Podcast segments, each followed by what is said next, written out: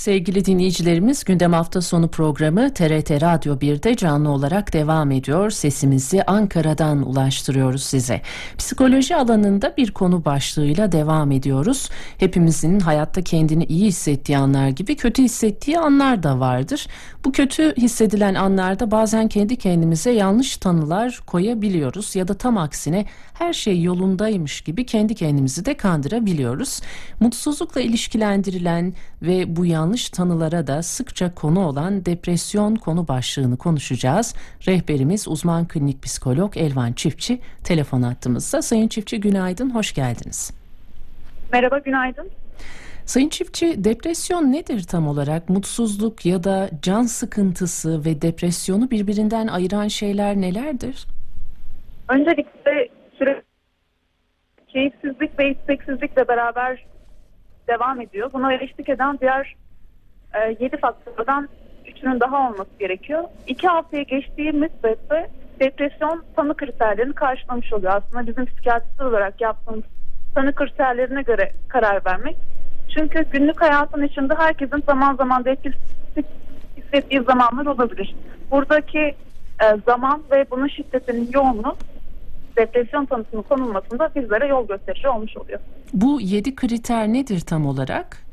Ee, keyifsizlik ve isteksizlik ve uyku düzeni değişiklikleri, iştah değişiklikleri, intihar düşünceleri, enerji kaybı, e, cinsel istek değişiklikleri, e, hayatta kendine değersiz ve yetersiz hissetmek gibi düşünceler. Evet. Hmm, peki günlük ve sosyal hayatta biz etkilerini nasıl görüyoruz bunu? Ee, şöyle düşünebiliriz. Günlük iş, e, işlevselliğinin bozulmaya başladığını gözlemleyebiliriz. Her zaman depresyon çok belirgin olma, hafif orta, şiddetli düzeylerde şiddetlerini sınıflandırabiliriz. Günlük hayatın içinde, aile düzeni içinde ilişkilerindeki bozukluklar, iş yerinde normal veriminin düşmeye başlamış olması, çevreye verdiği öfke, sinirlik, çekmek yanıtları, yapması gereken görevleri zamanında bitirememesi, ne başlamak istememesi şeklinde gözlemleyebiliriz.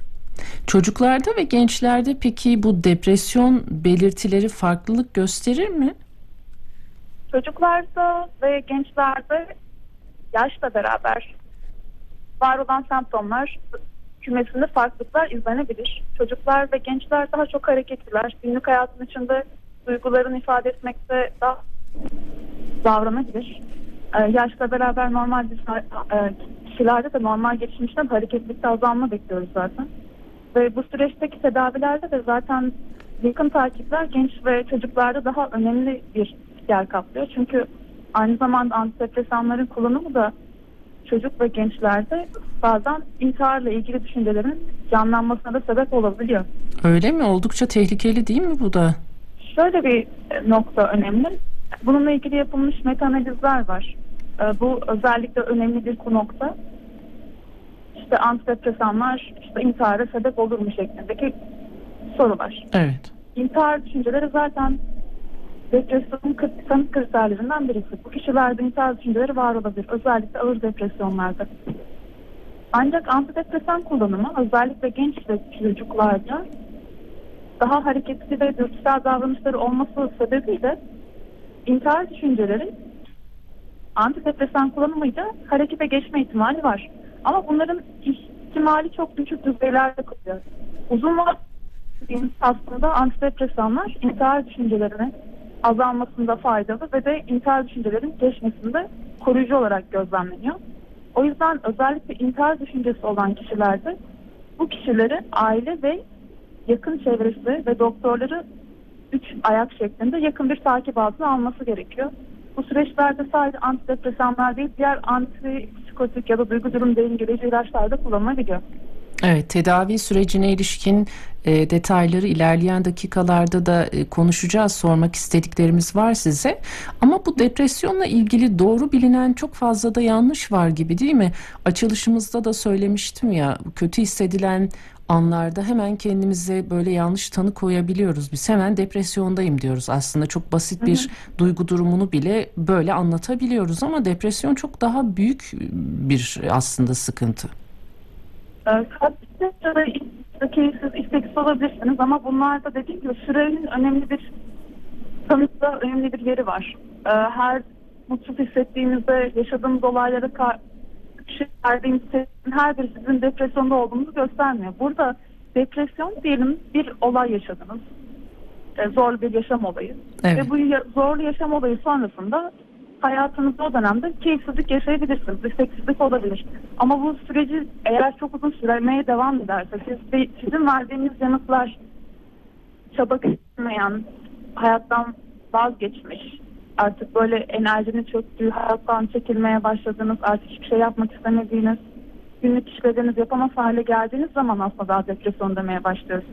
Hafif depresif belirtileriniz olabilir ama bu depresif belirtilerin uzun vade devam edip hayattaki işlevselliğiniz ve sosyalliğinizi etkilemesiyle birlikte depresyon tanısını koymaya başlıyoruz. Hmm. Az önce sorduğum o soruya paralel olarak o zaman değil mi? Günlük ve sosyal hayatta biz etkilerini gördüğümüz zaman e, buna depresyon diyebiliyoruz. Daha uzun vadede bu nedenle kendi kendimize depresyon tanısı da koymamamız gerekiyor. gerekiyor. Depresyon ve ilgi kaybı. Normalde yaptığınız işleri yapmak istememe. Onlardan yeterince zevk almama.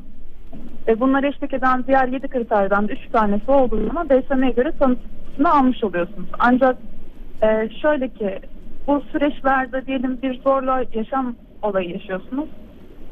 Yavaş yavaş toparlamaya başlıyorsunuz. Tabii ki de bunlar olabilir. Daha Evet. kısa sürede atlatabilirsiniz.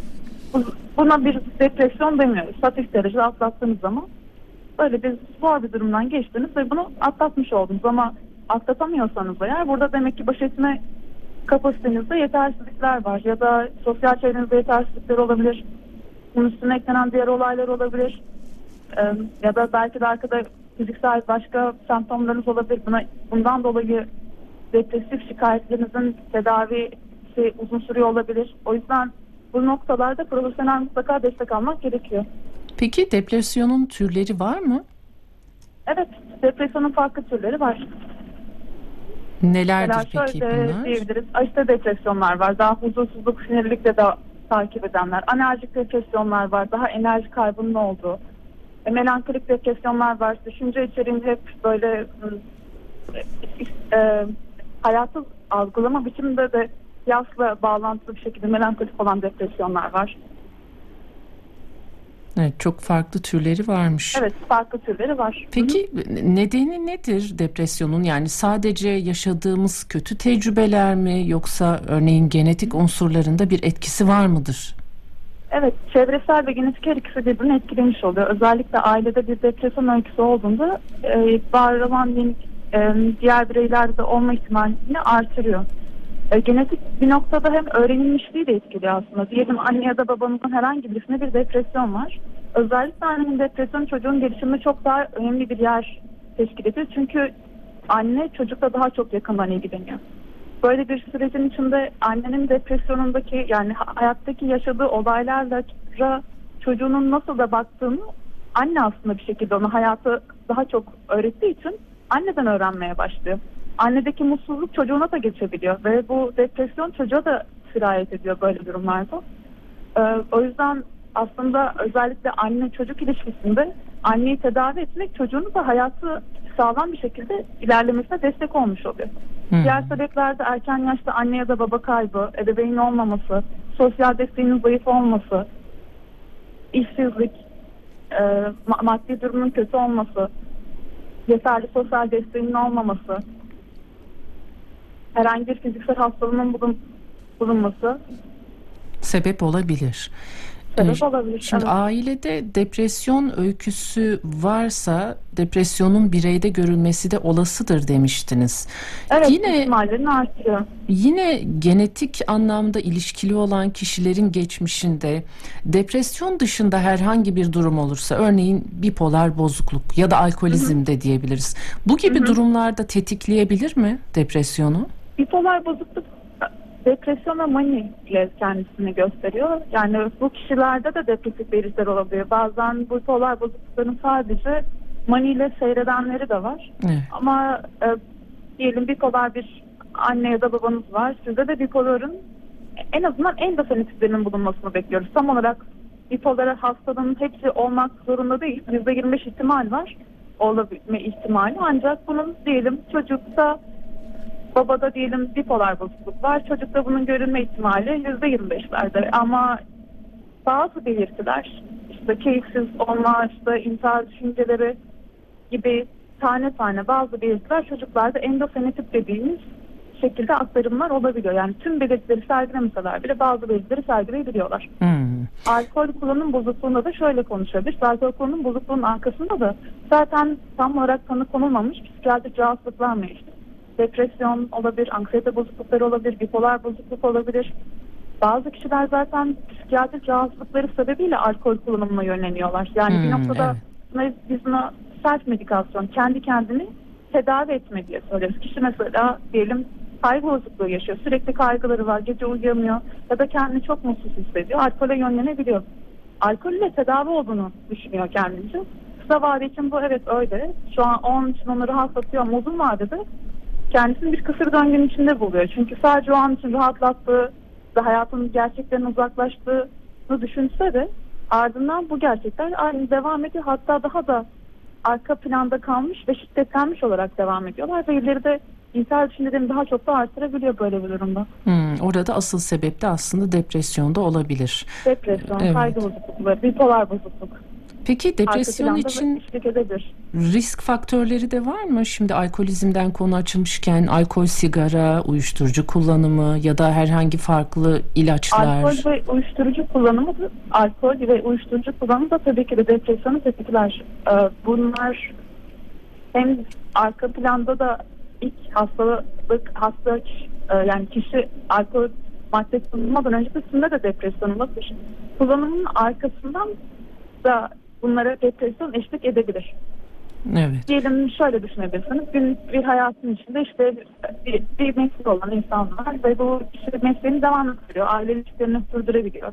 Hayatı da arkadaş ilişkilerini sürdürebiliyor. Ama alkol ve madde ayırdığı zamanla birlikte aslında yapması göre- gereken görevlerini önceki kadar yapamaya başlıyor. Alkol ve madde aynı zamanda bu kişinin fiziksel ve ruhsal sağlığını da bozmaya başlıyor. Yani eski kişiden geriye kalan işlevsellik ve sosyallik daha az miktarda devam ediyor ve bunlar da doğal olarak da kişinin günlük hayattaki etkinliğini azaltmış bulunuyor. Evet.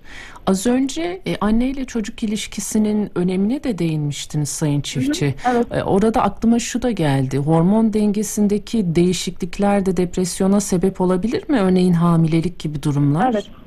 Bu dönemdeki e, anne annelerin gebelik dönemleri ve gebelik sonrası postpartum döneminde depresyon, duygu durum bozukluklarını çok sık olarak görüyoruz. Bahsettiğiniz gibi hormonal değişiklikler çok belirgin bir miktarda gözlemleniyor. Kadınlarda postpartum depresyon 8'de 1 diyebiliriz oranlarını ya da 10 kişiden birisinde depresyonu gözlemleyebiliyoruz. Bunların bir kısmı aynı yine depresyonda olduğu gibi çok kısa bir şekilde sürüp postpartum blues diyoruz bunu. Kısa sürede geçebiliyor ama bir kısmı postpartum depresyonları devam edebiliyor.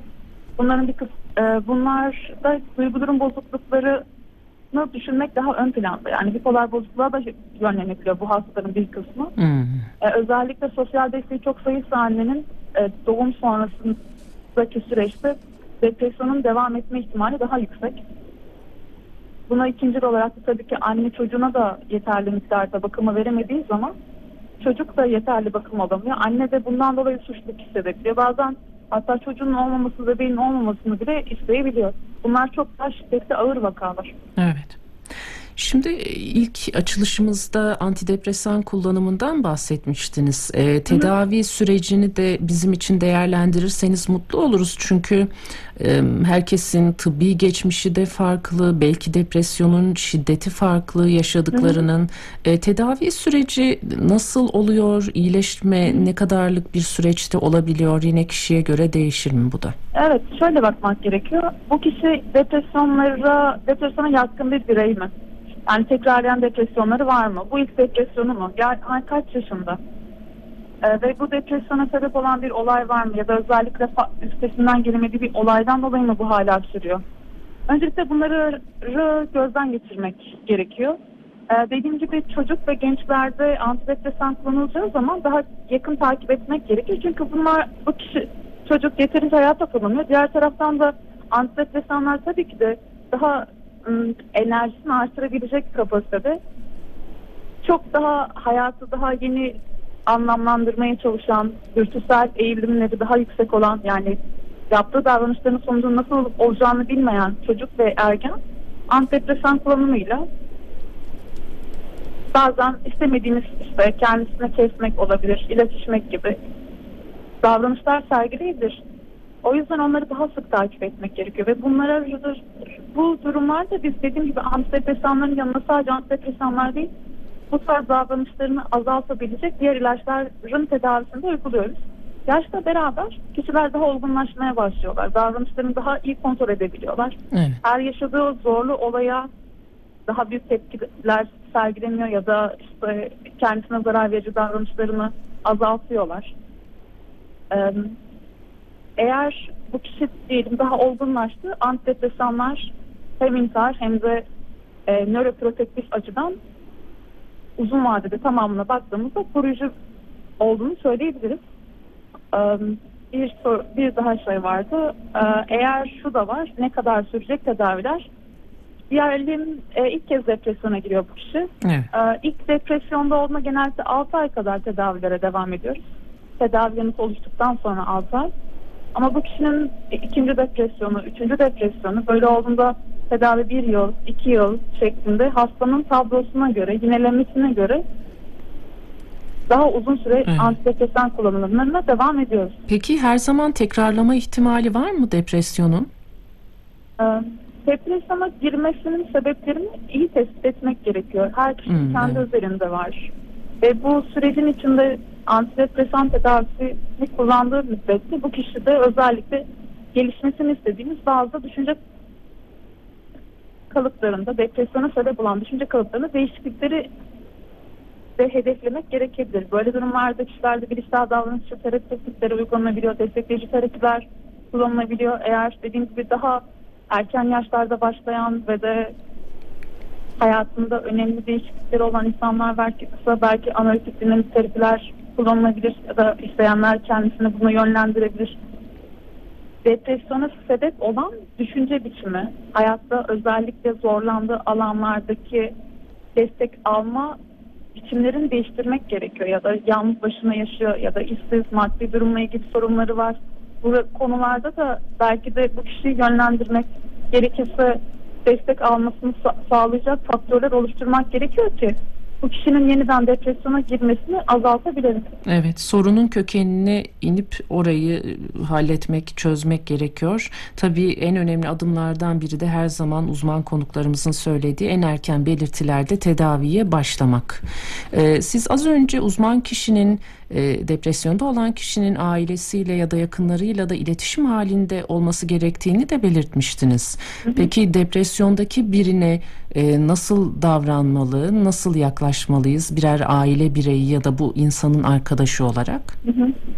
Öncelikle bu kişinin depresyonunun kendisinden kaynaklandığını bilmesi gerekiyor. Bazen şöyle olabiliyor. Karşı çevresindeki insanlar bunu ona karşı bir tepki gibi algılayabiliyor ya da normalde daha tahammül, daha sakin biriyken daha öfkeli ve sinirli yanıtlar verebiliyor. Alınganlık yapmamak lazım. Evet. Yanında bulunduğunu gösterebilmek lazım. Onunla beraber olduğunu hissettirebilmek lazım. Belki sadece o bile o kişi için yeterli olacak. Çünkü anlaşıldığını hissetmek, birilerinin onun yanında halen hayatının zor bir aşamasında bile hala birilerinin yanında olduğunu görmek o kişinin aslında iyileşmesine de yardımcı olacak bir süreç.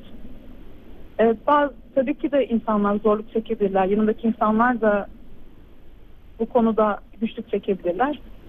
E, iyi günlerinden bahsedilir, güzel hatıralardan bahsedilir. Bu kişinin zihnindeki kötü olumlamalar, kötü olumsuz düşünce kalıplarından daha olumlu olan taraflara kaymasına yardımcı olunur. Ya da işte küçük aktiviteler yapılabilir. Birlikte dışarıya çıkılır, işte bir çay içilir, sohbet edilir. Ee, sorun neyse belki konuşulur. Çözülemediği takdirde gerektiğinde profesyonel destek için yönlendirilir. Evet. Çevresinde birilerinin ona destek olabildiğini görmek bile birçok kişi için aslında depresyondaki umutsuzluk, özellikle umutsuzluk düşüncesinin kolay bir şekilde dağılmasında yardımcı olur. Peki bizim kendimiz için yapabileceklerimiz var mı Sayın Çiftçi? Bunun için alınabilecek önlemler var mı? Öncelikle koruyucu olmakta fayda var. Yani her hastalıkta olduğu gibi öncelikle kendimizi korumamız gerekiyor. Depresyona karşı da aynı şekilde koruyucu olmakta fayda var.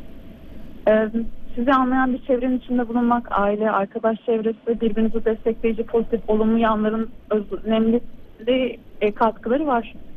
E, iş hayatınızın düzenli olması, yaşadığınız çevrede e, ki sizi koruyucu faktörler bulunabilir. Hayatta sizi hayata bağlayan, anlamlı kılan, herkesin kendince anlam atfettiği yerlerde kendini ifade edebildiğini görmesi. e, Değer, değersizlik şemalarını çok fazla görebiliyoruz depresyon hastalarında.